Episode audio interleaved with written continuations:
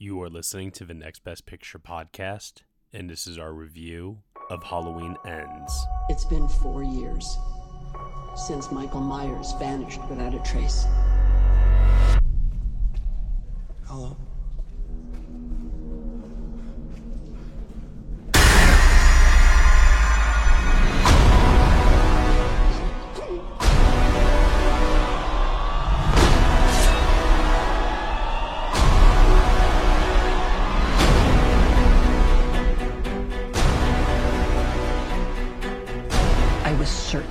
Saw him watching me. You pretend like you moved on, but you're actually just obsessed with death. What are you gonna do when Michael comes back for you? Cause he is coming. But this time, something feels different. He's more dangerous.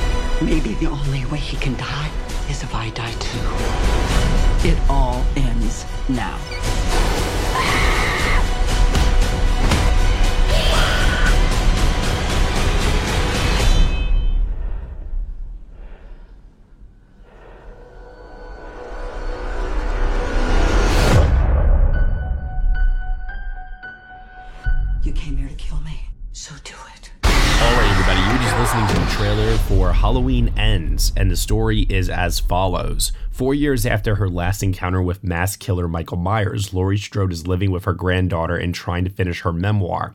Myers hasn't been seen since, and Laurie finally decides to liberate herself from rage and fear and embrace life. However, when a young man stands accused of murdering a boy that he was babysitting, it ignites a cascade of violence and terror that forces Laurie to confront the evil she can't control. The film is starring Jamie Lee Curtis, Andi Matichak, James Jude Courtney, Will Patton, Rohan Campbell, and Kyle Richards. It is written and directed by David Gordon Green, co-written by Paul Brad Logan, Chris Bernier, and Danny McBride. Here to join me today for this podcast review, I have Cody Dericks Hiya. and Dan Bayer. Evil dies tonight. Uh, apparently, evil did not die that night. Did you guys catch the graffiti in this movie that says "Love wins today"? yeah, I did. I did. My viewing party screens. I have uh, so many thoughts on this film, which is actually so many thoughts. something I was not prepared to say heading into this podcast review. Uh, just to recap a little bit for those that don't know, we reviewed the 2018 Halloween, the 1978 original, and Halloween Kills. So we're completing this trilogy now from David Gordon Green here. And my experience with the Halloween franchise has been an interesting one because I watched many of the Halloween sequels just for fun, but I was never a quote unquote fan. Um, I, I I like the original perfectly fine. I recognize its place in history. I will freely admit the slasher genre is not for me typically. I, in fact, I actually like movies that subvert the slasher genre more than I do the traditional slashers out there. Uh, I thought the 2018 David Gordon Green Halloween was. Uh, I, I was more mixed on it than some others were, leaning a little bit negative on it, but I liked a lot of what it was trying to do. I absolutely despised Halloween Kills. It was like one of my least favorite movies of that year. And now Halloween ends, the much anticipated finale of the saga of Laurie Strode and Michael Myers here. Oh man. Uh what we're going to do is we're going to avoid spoilers and I would like to talk about spoilers at the end because I think that some of the kills and just where this story goes uh, deserves a talk within its own right. Uh, so before we get to all of that, uh, we'll start off with Cody here, who is our resident horror expert amongst us, and I know has a love for the franchise, the genre. Cody, What did you think of Halloween Ends? Thank you for that stunning introduction. Uh, yes, anybody that knows me knows that Halloween is absolutely my thing. Not just the movie series, but the holiday itself. I am currently surrounded by no less than three jack o' lanterns, so that is you know proof positive of that. Uh, I am a fan of the franchise, uh, for better or for worse. You know, I think probably the only truly great film amongst all. I believe there's 14 or 13 now off the top of my head is the original one. That's the only one that I would call, you know, truly great art. There's others that I have affection for and some that I think are downright terrible. This new David Gordon Green trilogy, I'm on record with not liking the the first one, the 2018 Halloween, really at all. I think it's kind of just a slog. I think it's just it it thinks it's very smart, even though it's not. It's trying to like recapture some haunted energy from the original movie. It does not succeed, I think. And I, anybody who listened to our review last year will probably remember that I was one of the few vocal proponents and fans of Halloween Kills. I thought it was much more uh, streamlined in its horror elements. I think it's much nastier and more brutal in the kills, which is you know, perversely enjoyable in a way. And I think the uh, message of that movie, the uh, the element of mob mentality in America and how it you know warps us all, is clunky as hell. But at least it's I think kind of straightforward and it, it makes sense given the logic of the movie. Halloween ends. I went in with not high expectations, knowing you know the trajectory of this franchise in general. But since I did like the last one, I thought maybe it would be a return to form in that sense. I was pretty disappointed. I think this is a movie that is sorry, really up its own ass in terms of pop psychology and pseudo analysis of its own characters. It also has a completely unfocused uh, center. Its lead is not who you think it's going to be, and I don't think it succeeds in doing some sort of bait and switch that is actually interesting. It all seems kind of random. I think the screenplay is pretty bad. It's a movie. It's one of those movies where characters just kind of barf up all their feelings at once at all times, no matter who's in front of them, and it just is really not a good time. It's kind of just a really like dumb movie. There's some fun horror elements towards the end, but by the time we got there, I was I could not be convinced. Okay. Alrighty. Dan Bayer, what about you? Yeah, so I am kind of the opposite of Cody in that I actually really liked the 2018 Halloween. I thought that it it was kind of dumb and how it like was very wanted to be about drama in all capital letters, but I had fun. I thought it was at least somewhat self-aware about itself and what it was trying to do. And I thought Halloween Kills was an incredibly dumb movie that thought it was incredibly smart. And I approached ends with great apprehension. And I think that uh, it really tried to split the difference between being incredibly stupid and and kind of smart and completely failed at that more or less. I don't think it's a bad movie necessarily, although when we get to the end and I give my grade, I I can only see that grade eventually going down if on the off chance I should ever choose to rewatch this, I do not see it going up. Because I think that what good that is in there is a lot of like the element of surprise and not knowing what's going to happen.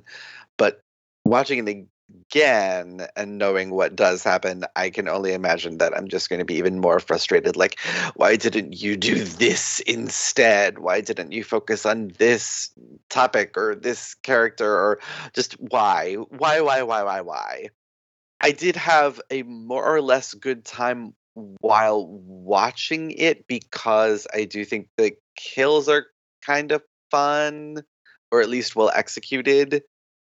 But I do not buy at all the one sort of big narrative swing that this you kind of have to get on board with in order to think this is any good. And I thought that one thing was incredibly stupid on just about every level and also makes no sense within the context of this movie or within the context of this trilogy or within the context of this series. And uh, yeah, it's frustrating because I do think there was something there. I think this could have been really good. I think that Jamie Lee Curtis is as as good as she has always been, at least within this trilogy, but just in general, uh, it's frustrating. It's a frustrating movie, and I just, I kind of think that it's hard for anyone watching it to feel like this is anything but anticlimactic, whether it's to this specific trilogy or this series in general with its whole Halloween ends ness. Yeah, so heading into this, I'd only seen the teaser trailer, which depicted Laurie fighting Michael. And that was all I needed. I didn't want to watch any of her trailers. I didn't pay attention to any marketing material, nothing. I was like, okay, like Halloween Kills followed 2018 the same night. I imagine that Halloween Ends is going to also take place on the same day, continuity wise, and it's going to like be maybe the dawn, you know, November 1st or something like that. Hence Halloween Ends. Uh, I, I really just went into this with this expectation of thinking this is going to be the movie of Laurie Strode versus Michael Myers. It is not that at all. this film, as I said at the top, really subverted my expectations in a way that I am still wrestling with because I think if this was a regular, just like standalone Halloween movie, I would like it even more. But because we had these other two films of build up towards this finale, this conclusion, as a finale, I think it fails.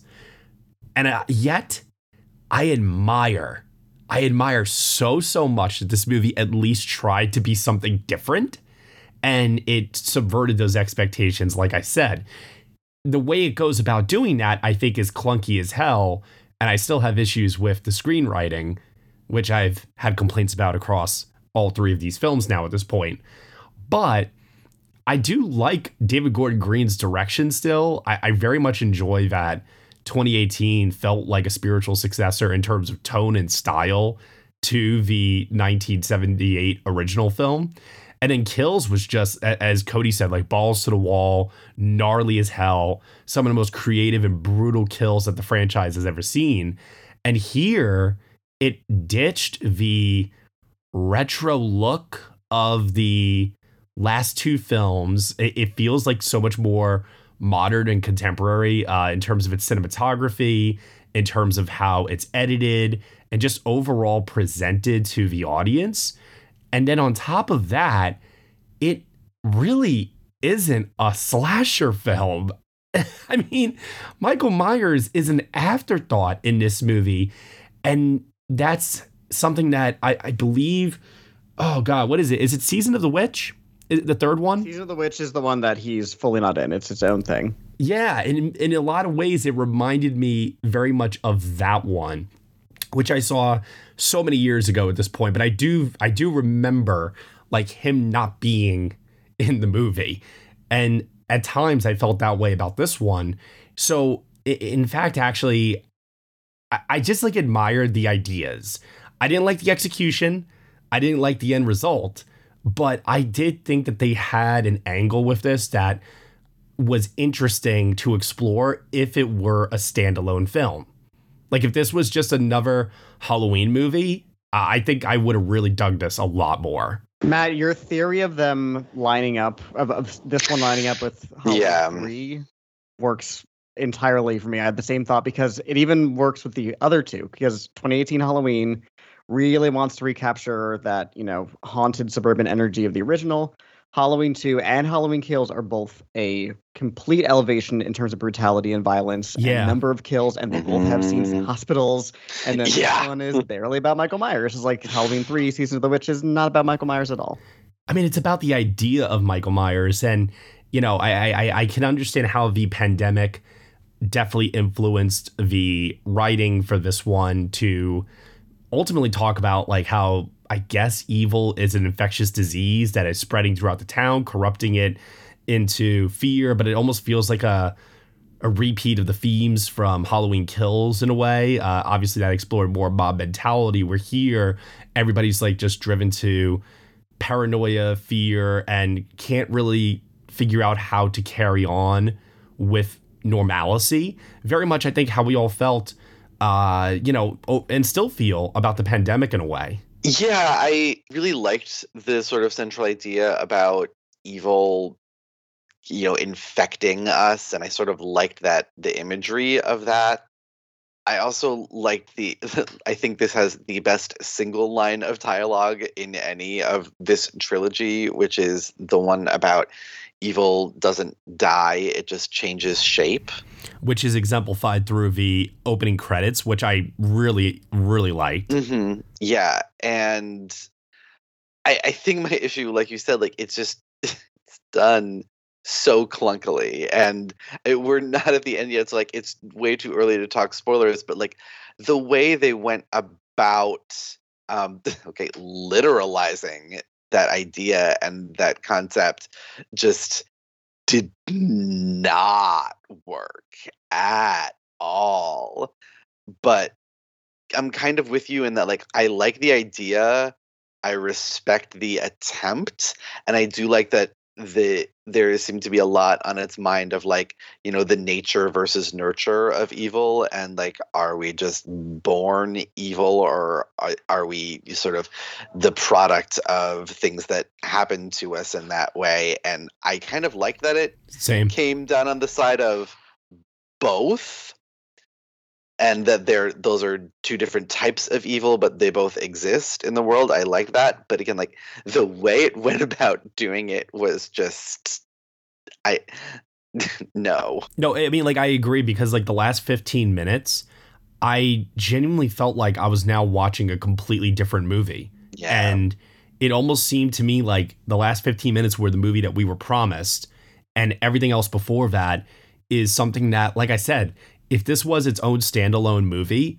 I, I think I would have dug it so so much. But that's not the movie that fans wanted. You you had two preceding films that literally were setting up uh, a movie that they didn't deliver on, and they only gave us like 15 minutes of. And I think that's a miscalculation on their part. I'm okay with not being given what I thought I wanted as long as mm-hmm. it's done well. Yeah. I think this is done well. I think the writing is terrible. I think the characters are shallow and ill drawn. And, you know, you can make the argument, you could sweep it under the rug of this is a traumatized town. I'm not the first one to make this comparison, but it reminded me a lot of it and the way that mm. Derry in that town is completely poisoned by everything that's happened there and will happen again. But it just is, it just seemingly like random the way these characters talk and it's not interesting in its randomness it's not subversive or surreal. It's just, it's just stupid and i'm sorry but the word that keeps coming to mind is like dumb and stupid which i know is not really criticism but it's all i can think of. Well like the way i'll the way i'll summarize that is i like the ideas i think the ideas are smart i think the dialogue is dumb. Yes very much so but not just the dialogue like the characters the characters do not even make sense within this own trilogy's internal logic oh they completely derailed Andi Matichak's uh, Allison in this movie, in my opinion, so much. Like, yeah. so many decisions that she makes throughout the course of this movie, I did not feel were keeping in line with what was presented in the previous two films at all. And same thing too with Laurie. I was very taken aback by the way that those two characters were presented throughout this film. And I get it, it's four years removed from Kills, and a lot can change in four years. But once again, it just seems like a miscalculation on the filmmaker's part to have this time jump exist to devote the, the, the majority of your runtime to a brand new character that you're introducing here. And then on top of that, like, sorry, like the lead performance is like not really that great in my opinion or that captivating. Like, we're invested in Laurie and Allison's story? Why are we not finishing and concluding that story? Yeah. And, and and on top of that, like the story I just like I'm I'm sorry, I I find it really, really difficult to square this version of Laurie in this movie, at least at the start of this movie, with how she was presented in the first two movies, which is someone who just like can not get over her trauma and her past. And the Laurie we see at the beginning of this movie is just like living her life and she is she's not Laurie, she's Jamie Lee Curtis. She's burning pumpkin pies in the oven. She's even wearing a similar skirt and outfit and styled similarly to the original movie. And you know, on one hand, I am somebody who detested the way she was depicted in the 2018 Halloween. I thought it was a total disservice to the character. I think it didn't really bring anything to the movie except for a really weird mixed message on how you should handle your trauma based on how the movie starts versus how it ends, but whatever. So in that sense, I was kind of okay with how she started this film because I was glad to see her as somebody who's moved on. But I agree, it is a little odd to have her be this, you know, this Cassandra, this town crier in the last two movies, Mhm. the only one who's aware of the threat and treating it seriously. And this one, it's quite the opposite. The town itself has not moved on at all. And she's kind of like, guys, it's okay. Like, chill out. We need to move on. I'm writing a book about it. And it just kind of really speaks to the way that this film is, you know, the way it looks at these characters in this world. I also really don't buy that everyone in the town is blaming her for Michael. That Mm. yeah. really it stretches the believability of, you know, the way that people react to tragedy to kind of just ridiculousness. And I guess it's maybe to make us feel bad for Laurie, but we're kind of already bought into that. Yeah. Yeah, that was my big problem with Kills too. Is that just like the way they characterized the townspeople, just to me did not make sense. No, not at all. They do not behave like regular normal people No. would at all. Well, they're No. not. They're allegory. They're they're crowd as metaphor. And in this one, Yeah. they're all supposed to kind of be treated as individuals. You know, they're they all have. There's a lot of individual moments where you know really thinly drawn characters will approach another character and just like I said, word vomit everything about them. Yeah, think about them into their face. So you're supposed to look at them as individuals, but again, the movie is drawing this is is drawn in this way that depicts it as you know again a, a an entirely poisoned town, and it just doesn't really work as you know macro or micro analysis. yeah, and I get the. I, I I like that they kind of show that the Laurie that we get in the like very beginning scenes of this is like she's just trying to paper over her sadness and her trauma and her past and she's trying to move on and she maybe hasn't moved on as much as she is presenting but even still it, it didn't feel like considering how like far gone she is i guess in 2018 halloween this did not like even with the four year time jump it, it didn't she lost her daughter in the last film. like, yeah there's barely any mention of that like throughout this movie. And I guess you could say that will change a person severely. So Yeah. there's that, but the movie doesn't do that work. And for this movie Exactly. is not a subtle movie. It's not a movie that is No. gonna is trusting in the audience to make those connections itself. Uh, you know, I, I said uh, before we hopped on here that I was going to have to use this podcast to like kind of work through my feelings with this movie because despite all these things that we're talking about here, there are still some elements in this film that I do admire and I do think work. I, I think it is, I, I think we can all agree at this point that the score for all three of these films has been fantastic. one I think is the best Yeah. one actually. I think it, I really liked the moody piano that plays throughout. There's different variations on the original themes, whereas the mm-hmm. 2018 one is kind of just the original themes, you know, revamped. This definitely has some original cues, and I I really did appreciate the score. yeah john carpenter and his son and grandson or godson or whatever like they have been they have been killing it on the music front But speaking of killing it, though, I don't think any of the kills in this movie measure up to what we saw in Halloween Kills at all.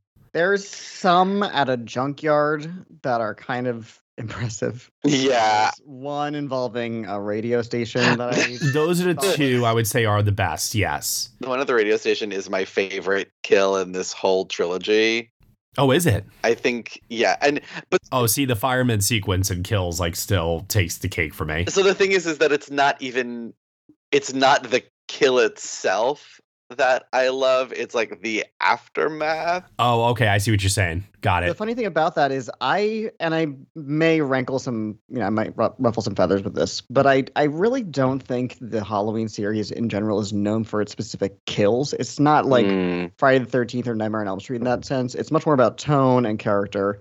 You know, Halloween 2 and some of the other sequels have moments, but the original, you know, it's just yeah, like one stab and you're dead. There's not much to it. Yeah.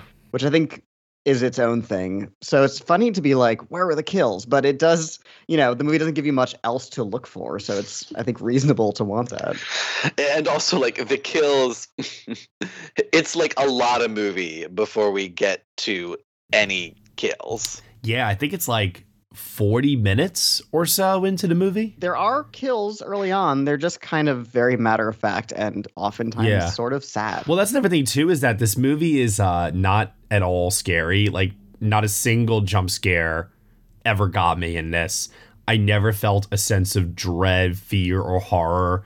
Um, if anything, I felt like I was just watching a movie that was trying to pay a homage to the past, but I feel like we've already seen that with the previous two films. And yeah, there was some brutality, but in terms of just like trying to create, like you said, Cody, a, a certain dark atmosphere and tone that would be scary. I don't think that this movie succeeds in that area at all. No way. There was nothing about this that made me feel any sort of dread. Uh, there was, you know, the violence was gleeful. It was almost like Tarantino, I guess, if you want to make the comparison. But that's not scary, you know, and that's fine. That's all well and good. But again, there's not much else there to look for. I mean, even by the end, where let, let's all face it, I, I think that each of us heading into this movie, like each of us did not know where this was going to go because there's so many different directions that they possibly could take what they're calling the end of the story in.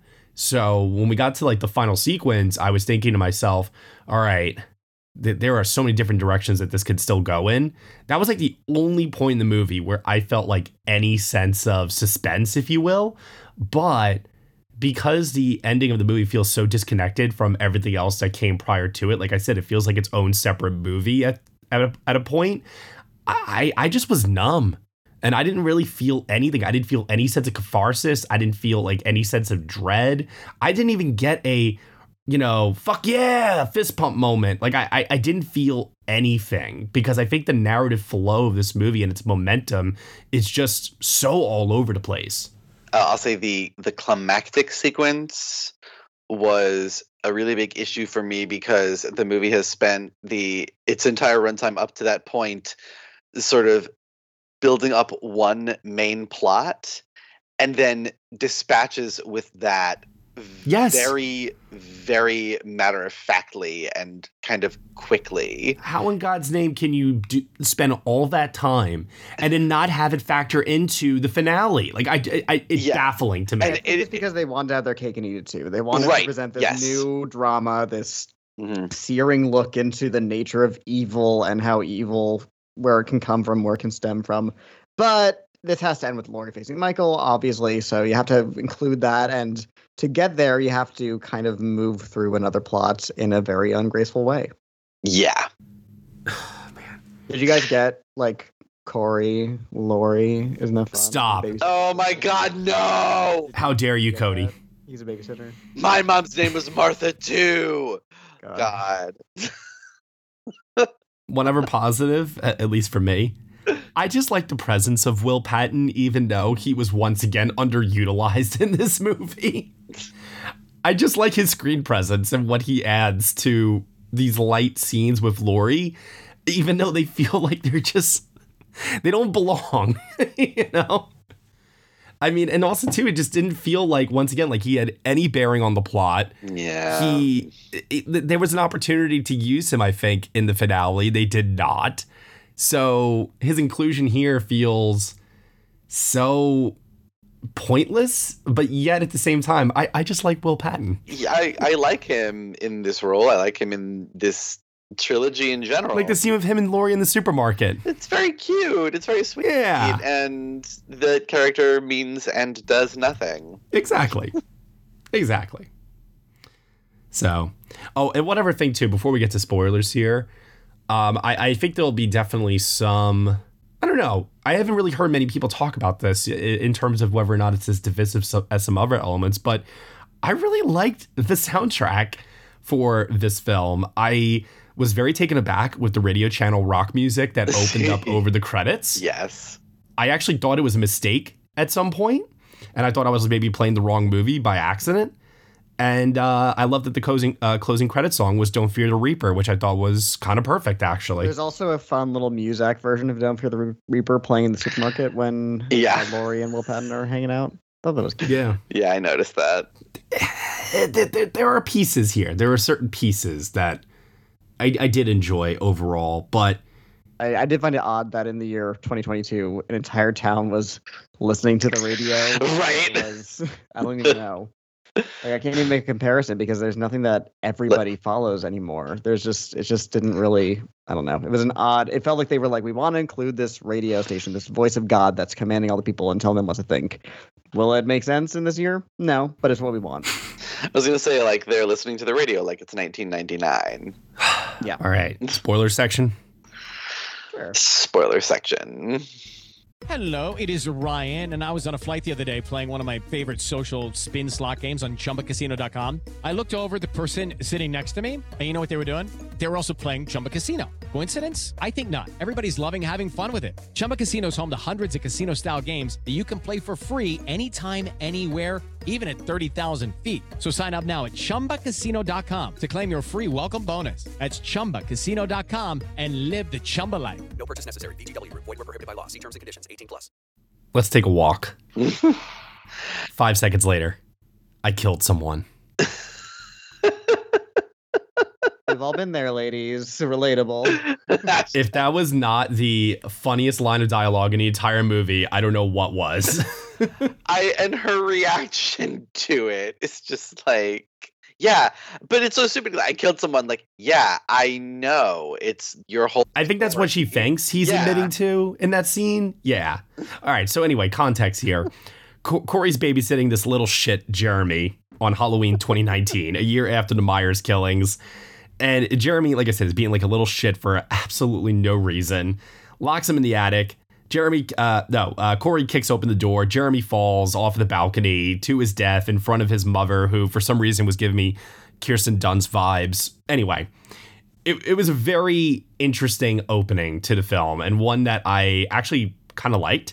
Yeah. Um, but then we keep following Corey post this incident, which he has avoided uh, there being any charges placed against him. Uh, but he's kind of like looked at now as like, you know, wearing like the scarlet letter, you know, a- across the town. Like nobody wants anything to do with him. He's antisocial. He doesn't go out uh, because he doesn't want to face the wrath of the town. It's so weird too because I feel like the script and the way that he's portrayed almost makes it seem like he should be younger. Like he's, I think they say he's 21. I think in this they do. movie, yeah. he looks like a fucking 35 year old man. like, oh, Well, it's was- so weird to see this guy who looks like a man act so weak and insecure and just emotionally fragile and I'm sorry, but like the performance that was being given here, as I mentioned earlier, just was not for me captivating, as captivating as the ideas behind what was being presented here in terms of what kind of a character arc uh, he was going on. Yeah, it, I really like that opening sequence. I think that it's really well directed, and was not expecting for that to become the center of this movie's story. Um, which like love that the one consistent thing about the David Gordon Green trilogy is um, retconning things into previous movies. that, that's a lot of fun. That's certainly one way to do it. I just it's so dumb. It's so dumb and it seems like the like it's a yet another movie that kind of wants to be about cancel culture but has no clue how to make what it wants to say about that work in any way that resembles the real world. Oh, I, I think that the themes that we were mentioning before about like the pandemic, for example, I think that works a lot better here than Yeah. even the mob mentality in kills. I, I think I, I think the themes that this movie is playing with are actually stronger and more effective in in practice. Uh, but the overall execution is still just as clunky as anything that we've seen in the previous two. Uh, so Corey, I, I I don't know how this still ends up happening because once again, I think the writing for Allison in this film is atrocious. But somehow, some way, Corey and Allison end up like together, and I never bought into this central romance whatsoever. As much as I did not buy in the fact that uh, the the the the cop was like her ex boyfriend, I was like. You two dated? Really? No. Like, that can't be. I'm sorry. That was talking about like someone looking like way too old slash way too young. That Yeah. cop was like easily in his 40s and Andi's she has to be like late 20s. I that was very that was a bit jarring. I don't think that worked the way that he intended it to. I I bought her connection to Corey given what they were trying to do with the town and the Strode women but I never bought that she would actually like fall in love with this guy. It it wa- it was very very weird. And again, it just feels like Corey is sort of a theme as opposed to a character. I wish they would have done something more though with this theme. Like to me, I don't want to like place words in the mouth of like the screenwriters or anything like that. So I'm not going to say like, "Oh, here's an idea I have and I think that this is better." But I do think that him eventually either turning into a new Michael Myers, helping Michael Myers and I just feel like it was a very interesting concept that still was left open to further exploration. Like there was still a lot more they could have done with this. The, Okay. The thing about bringing this character, new character in, and having him essentially be the actual killer, not the big baddie that you think it's going to be, is not a new one for slasher movies. Um, Right. Friday the Thirteenth Part Five does this exact thing. Jason is fully not in that movie, and I just don't think it works, unfortunately. And again, I'm okay with the subversion of expectation. I actually usually think that's interesting if done well, but mm-hmm. this just Same, feels yeah. kind of I don't know. It just it, it seemingly comes out of nowhere. This kid who is given a sympathetic, you know, light in the movie's eye, then kind of just becomes another killer. It, it because he looks into Michael's eyes. I don't know. It just it just it did not. I, I don't want to be one of the people who is like logically that doesn't make sense because I think that's a boring way to critique movies. But within its own logic, within the way it's Yes. its own characters, it does not follow. okay, that that whole thing with him looking into Michael's eyes, look. it in no movie in this franchise has Michael Myers ever let someone live. If you if you want to do something like that where he is able to look into this kid's eyes and say, "Ah, yes, you shall be the Robin to my Batman." Like Like where did this superpower come from? How come we've never heard of it before? that's such a huge leap to make Yeah. that you have to set it up somehow. If not in this movie, then in the other. Like you had two other movies to set up this happening. I think that if they had just ditched that completely and had these these interactions with the townspeople and carefully crafted dialogue, they could have conveyed a true psychological torment that eventually leads into just this transformation for him. And I probably would have bought that a lot more just from a real world standpoint rather than whatever the fuck this interaction in the sewers was. Because all of a sudden now he's killing random hobos, you know, and it's like I I, I, I was like just I wasn't buying it. I wasn't sold on it. No. Yeah. And, you know, this wouldn't be the first Halloween movie to imbue Michael with some sort of supernatural power. If you Mhm. wanna if you wanna send a chill up any Halloween fan's spine, just say Curse of Thorn. the thing is though, this movie, like you said, Matt, it does not work in the world of the movie at all. And I'm not even sure if it's supposed to be supernatural or some sort of like imprinting or some sort of psychological break in Corey.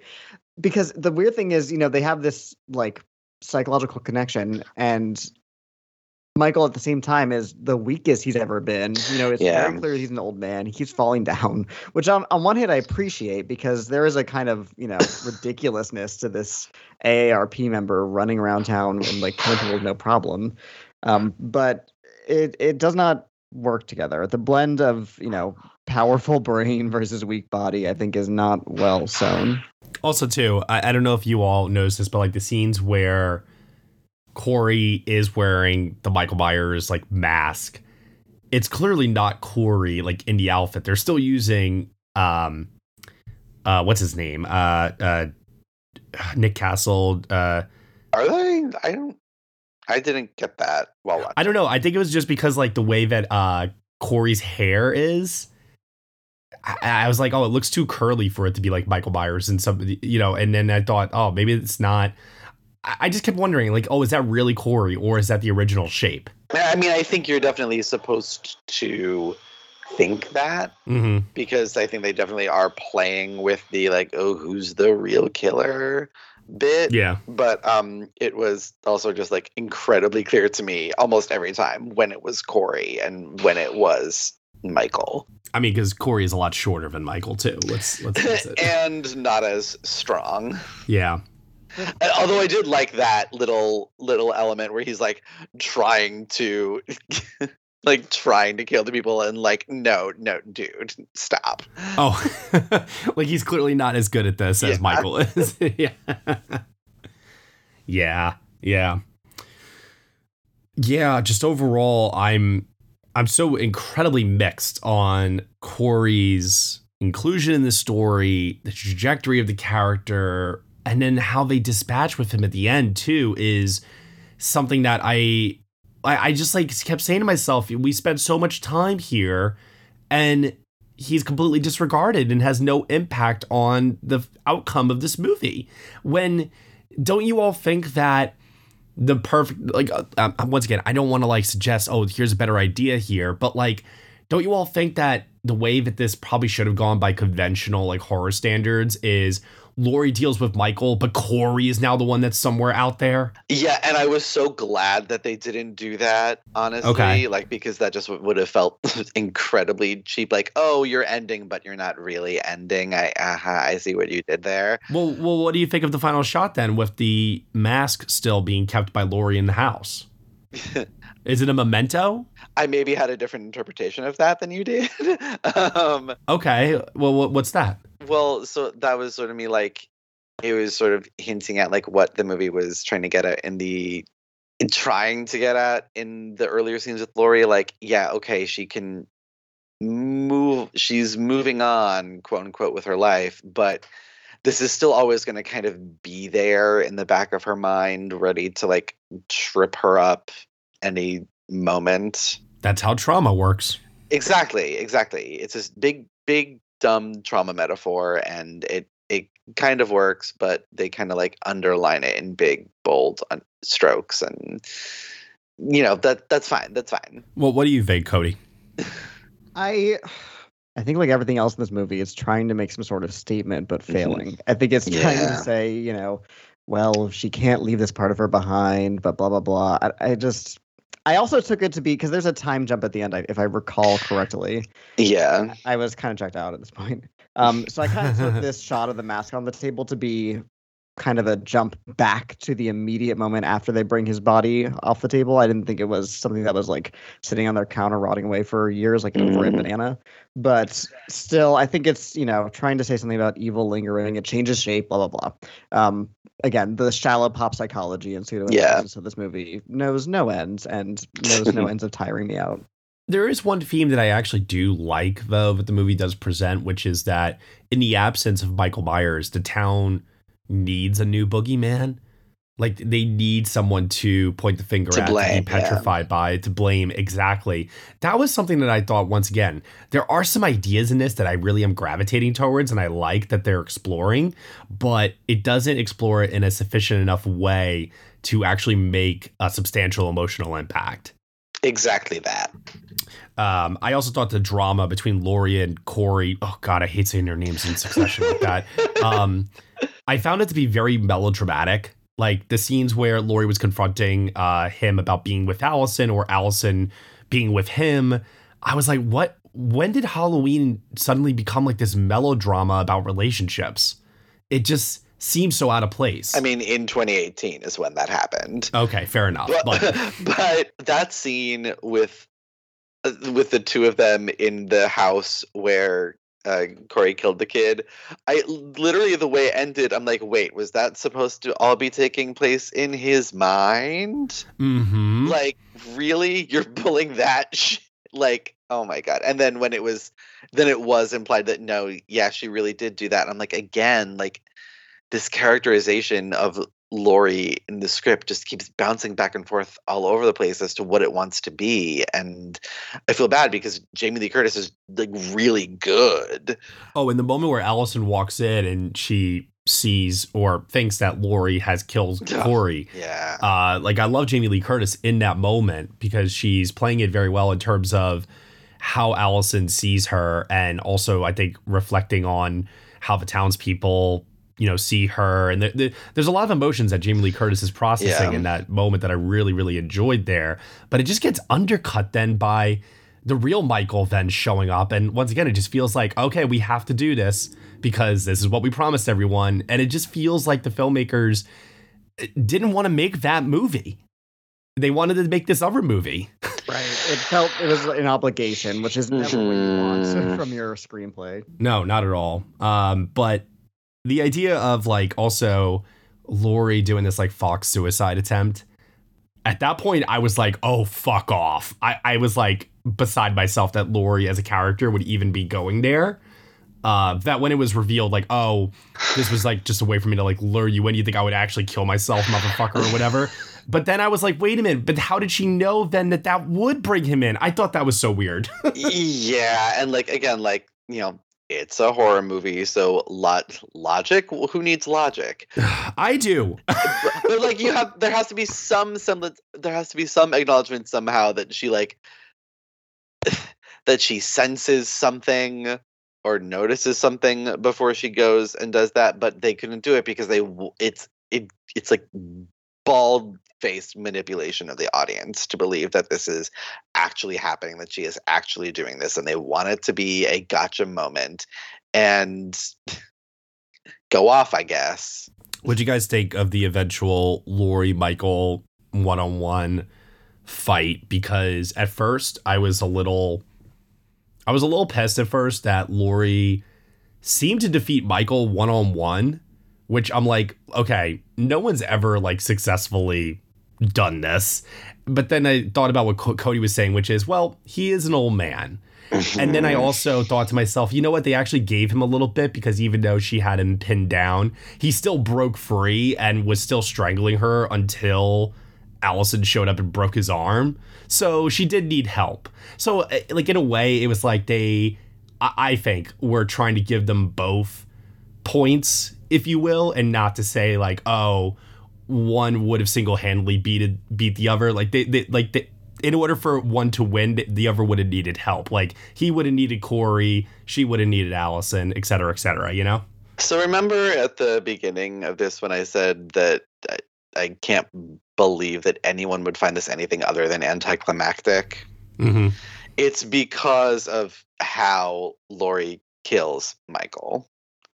Just like her slowly running that knife across his neck and then slowly running that knife across his wrist. I'm like like really? but but the trash compactor The trash was- compactor is is good. Yeah. i thought that was satisfying Trash compactor is good, but the townspeople also saying this isn't how we do things and, it, and the guy going it is tonight all the cops being like, "No, like you don't do this," and the, the chief of police being like, "No, this is a special exception." They like literally crowd surf Michael over to it. I was like, I'm loving this. I'm loving that the town is actually in on let's fucking destroy his body. That I liked that moment a lot more than yeah, the kitchen stuff with Laurie and the slow like it, it, it was weird to me because didn't you all feel like deep down, no matter if you slice this guy's throat, no matter if you slice his wrist, no matter if you cut off his head, like he's still gonna keep coming. So why is she like drawing this out? I I think it was supposed to be some sort of grand finale obviously the weird thing is that it's you know the most gentle of the kills in almost the Yeah. entire um, franchise it's almost benevolent it's almost like ritualistic which i saying that out loud i can kind of appreciate it Yeah, and then the, like they're holding hands too. Uh, I mean, I did like you know because of the wrist slitting. There was a part of me that was like, oh, the pumpkin in the credits slicing open. I was like, okay, you know, like I don't know, like I, I did like that that kind of played in, I suppose, but at the same time, it did feel like this is not how you kill Michael Myers. Yeah, no way. But then when they, like I said, when they got to the uh, scrap yard, I was like, that's how you kill Michael Myers. yeah, that was good. I liked that, and like that part, I did feel was kind, like kind of earned. hmm Um, although, like, you're going to go through all this trouble throughout these three movies of putting in Kyle Richards' character, and then she doesn't show up for that. No. Like, I was she I just not available on that day? Like, I don't understand. She shows up at like at the bar one scene, right? And that's like Yeah. it. And suddenly she's like really into tarot when she has not been in any of the other movies. Like, okay, go off, I guess. Like, that's all the Mhm. time bravo would allow her to have on oh man. All right, final thoughts. I think we're there.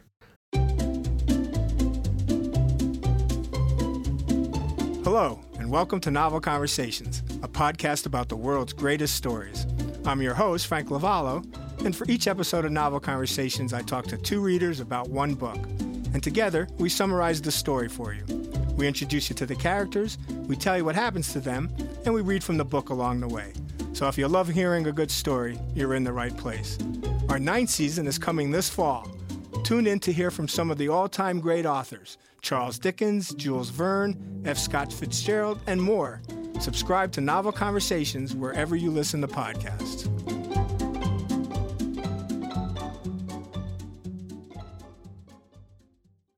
Uh, so Cody, any final straight thoughts? Anything we didn't mention? Do you want to bring up about Halloween ends?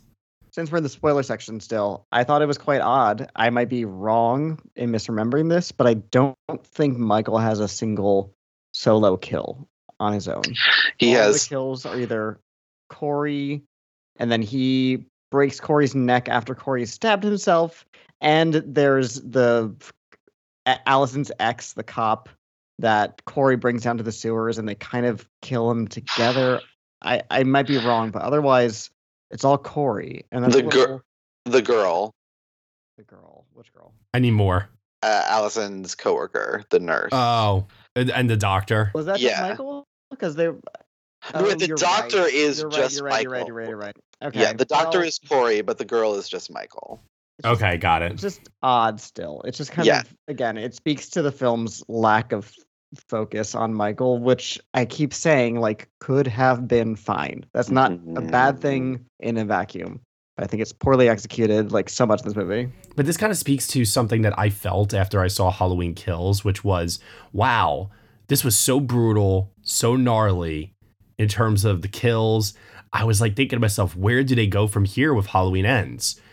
And the answer turned out to be, well, we're not going to do anything more than that. In fact, we're going to go literally in the opposite direction, which I don't think any of us were expecting for a finale for this. No, it's just I I think some filmmakers, and I think that David Gordon Green clearly is Mhm. a filmmaker, revel in subverting expectations and call that dramatic stakes when that's not the case. And Yeah. I think this movie is pretty clear as to why that doesn't work on its own. All right. Anything else? Mm, Just kind of a bummer. I mean, like I didn't go in with like high expectations because you know this this mini branch of the Halloween series has been up and down. The series as a whole has been up and down. But I was hoping for at least some, you know, autumnal vibes, some good Michael action, some good Jamie Lee, some good music, and I got some of that. All right. Dan Bayer, what about you?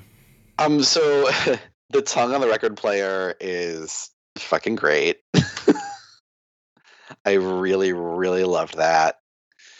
I think there is a way to do Michael killing Corey that works, but this way d- made no sense. It's like you have, you know, sort of taking him under your wing, basically.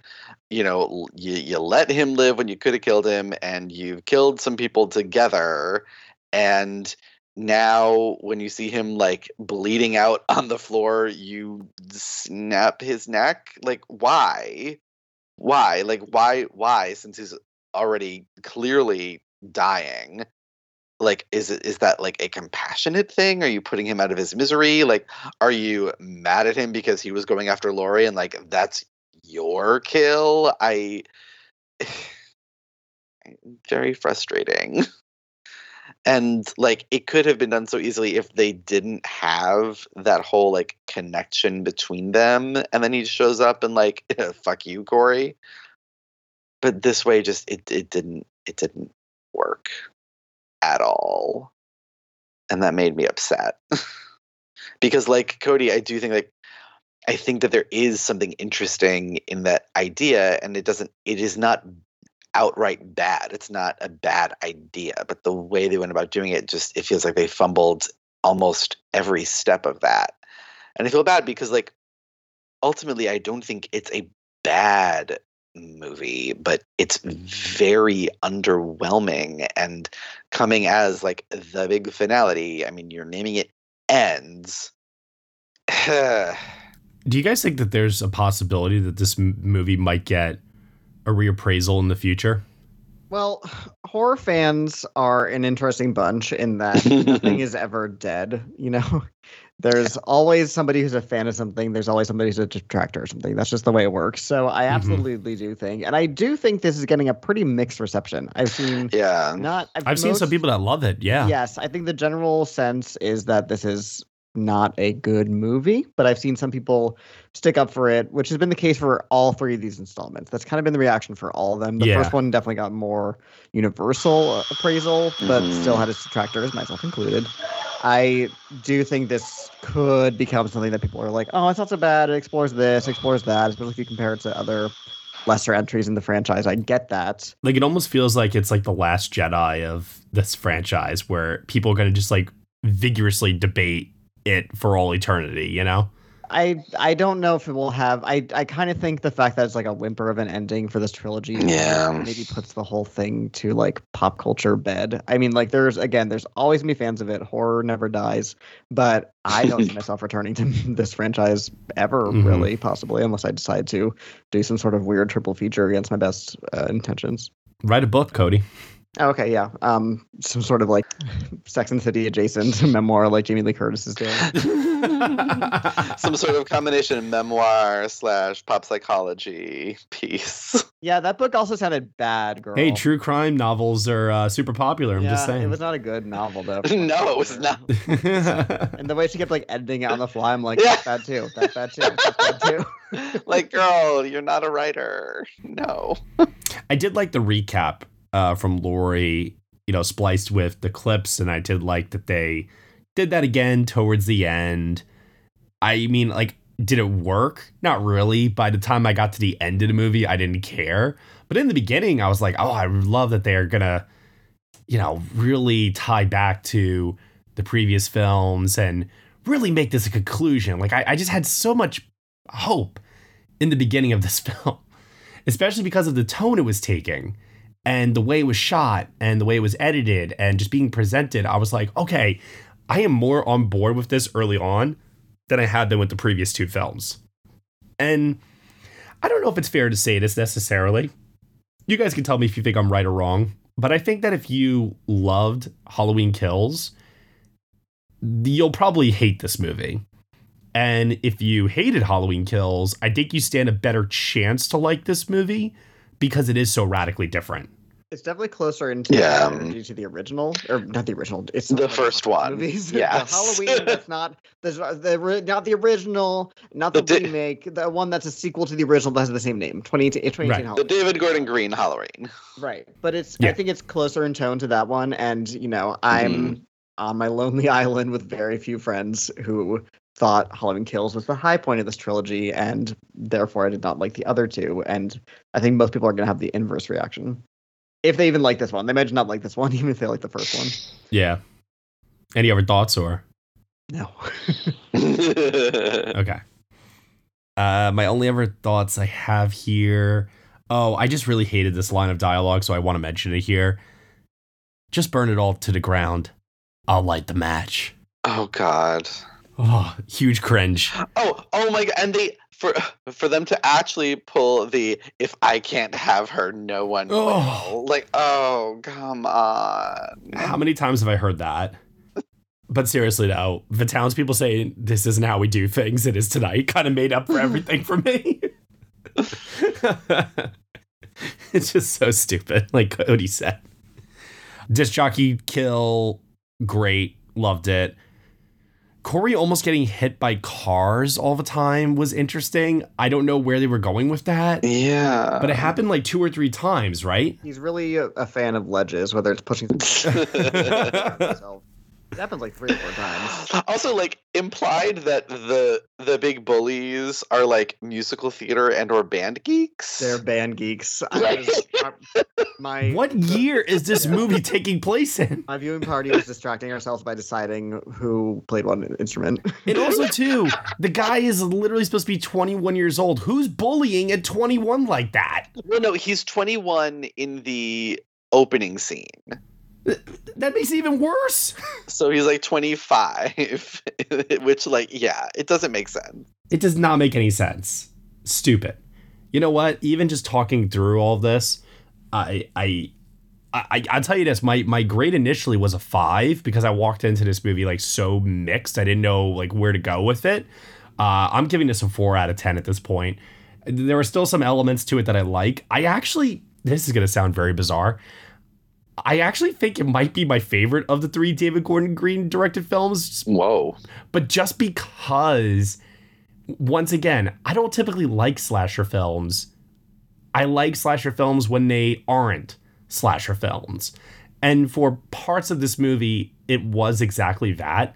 But at the same time i don't know i, and i'll tell you this like i don't want to go back and rewatch all three of these movies to make a definitive statement on this i've only seen each one of them once but i would say kills is still my least favorite so it's between this and the 2018 one. So I don't know. Maybe they're both tied for me. But overall, neither one of these three films ended up in the positive territory for me when all was said and done. And that makes me very, very, very fearful for what David Gordon Green is going to do with The Exorcist because that is my favorite horror movie of all time and one of my top 10 favorite movies ever. So, oh my God, I'm petrified of that more than I am of anything in these three movies. So, oh, Cody, what about you? What's your grade out of 10?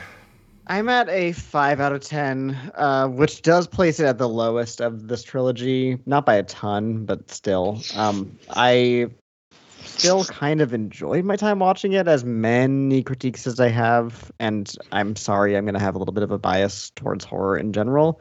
But this is not a good movie. This is not a good Halloween movie. Dan Bayer? Yeah, so coming out of the theater, I was at a six. And I think part of that is because, like, I had a good time in the theater watching it. But the m- more I have thought about it and talked about it since then, it just keeps kind of sinking a, a little bit. So I think ultimately I'm at a five out of 10. All right. No Oscar potential. No. Remember when Halloween Kills premiered at Venice and some people were like, Best Supporting Actress Jamie Lee Curtis?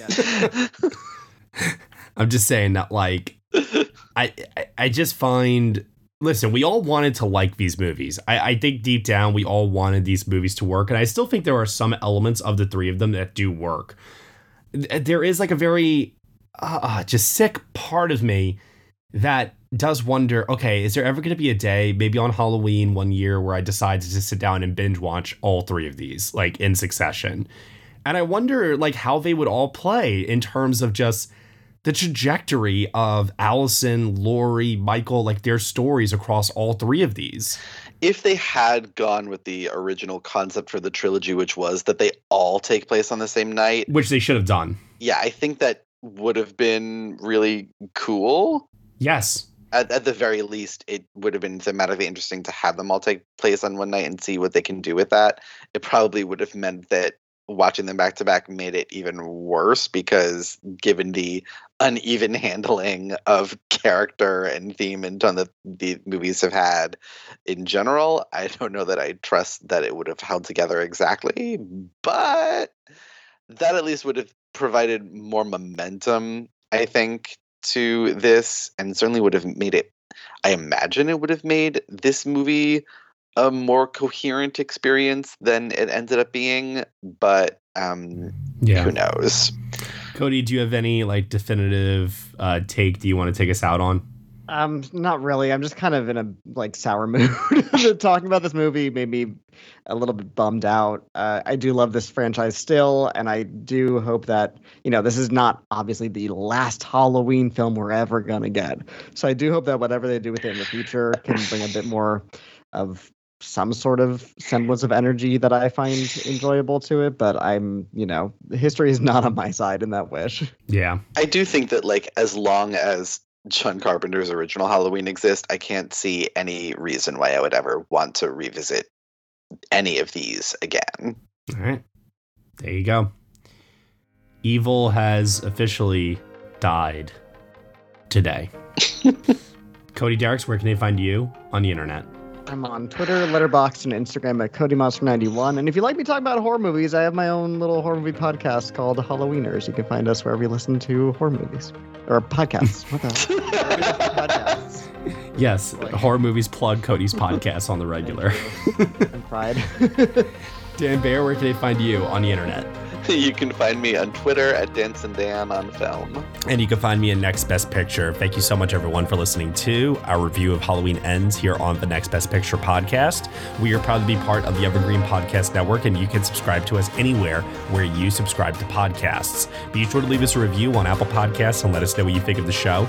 We really appreciate your feedback and your support, which you can also lend on over at Patreon. For $1 minimum a month, you'll get some exclusive podcast content from us. Thank you so much for listening, as always, and we shall see you all next time.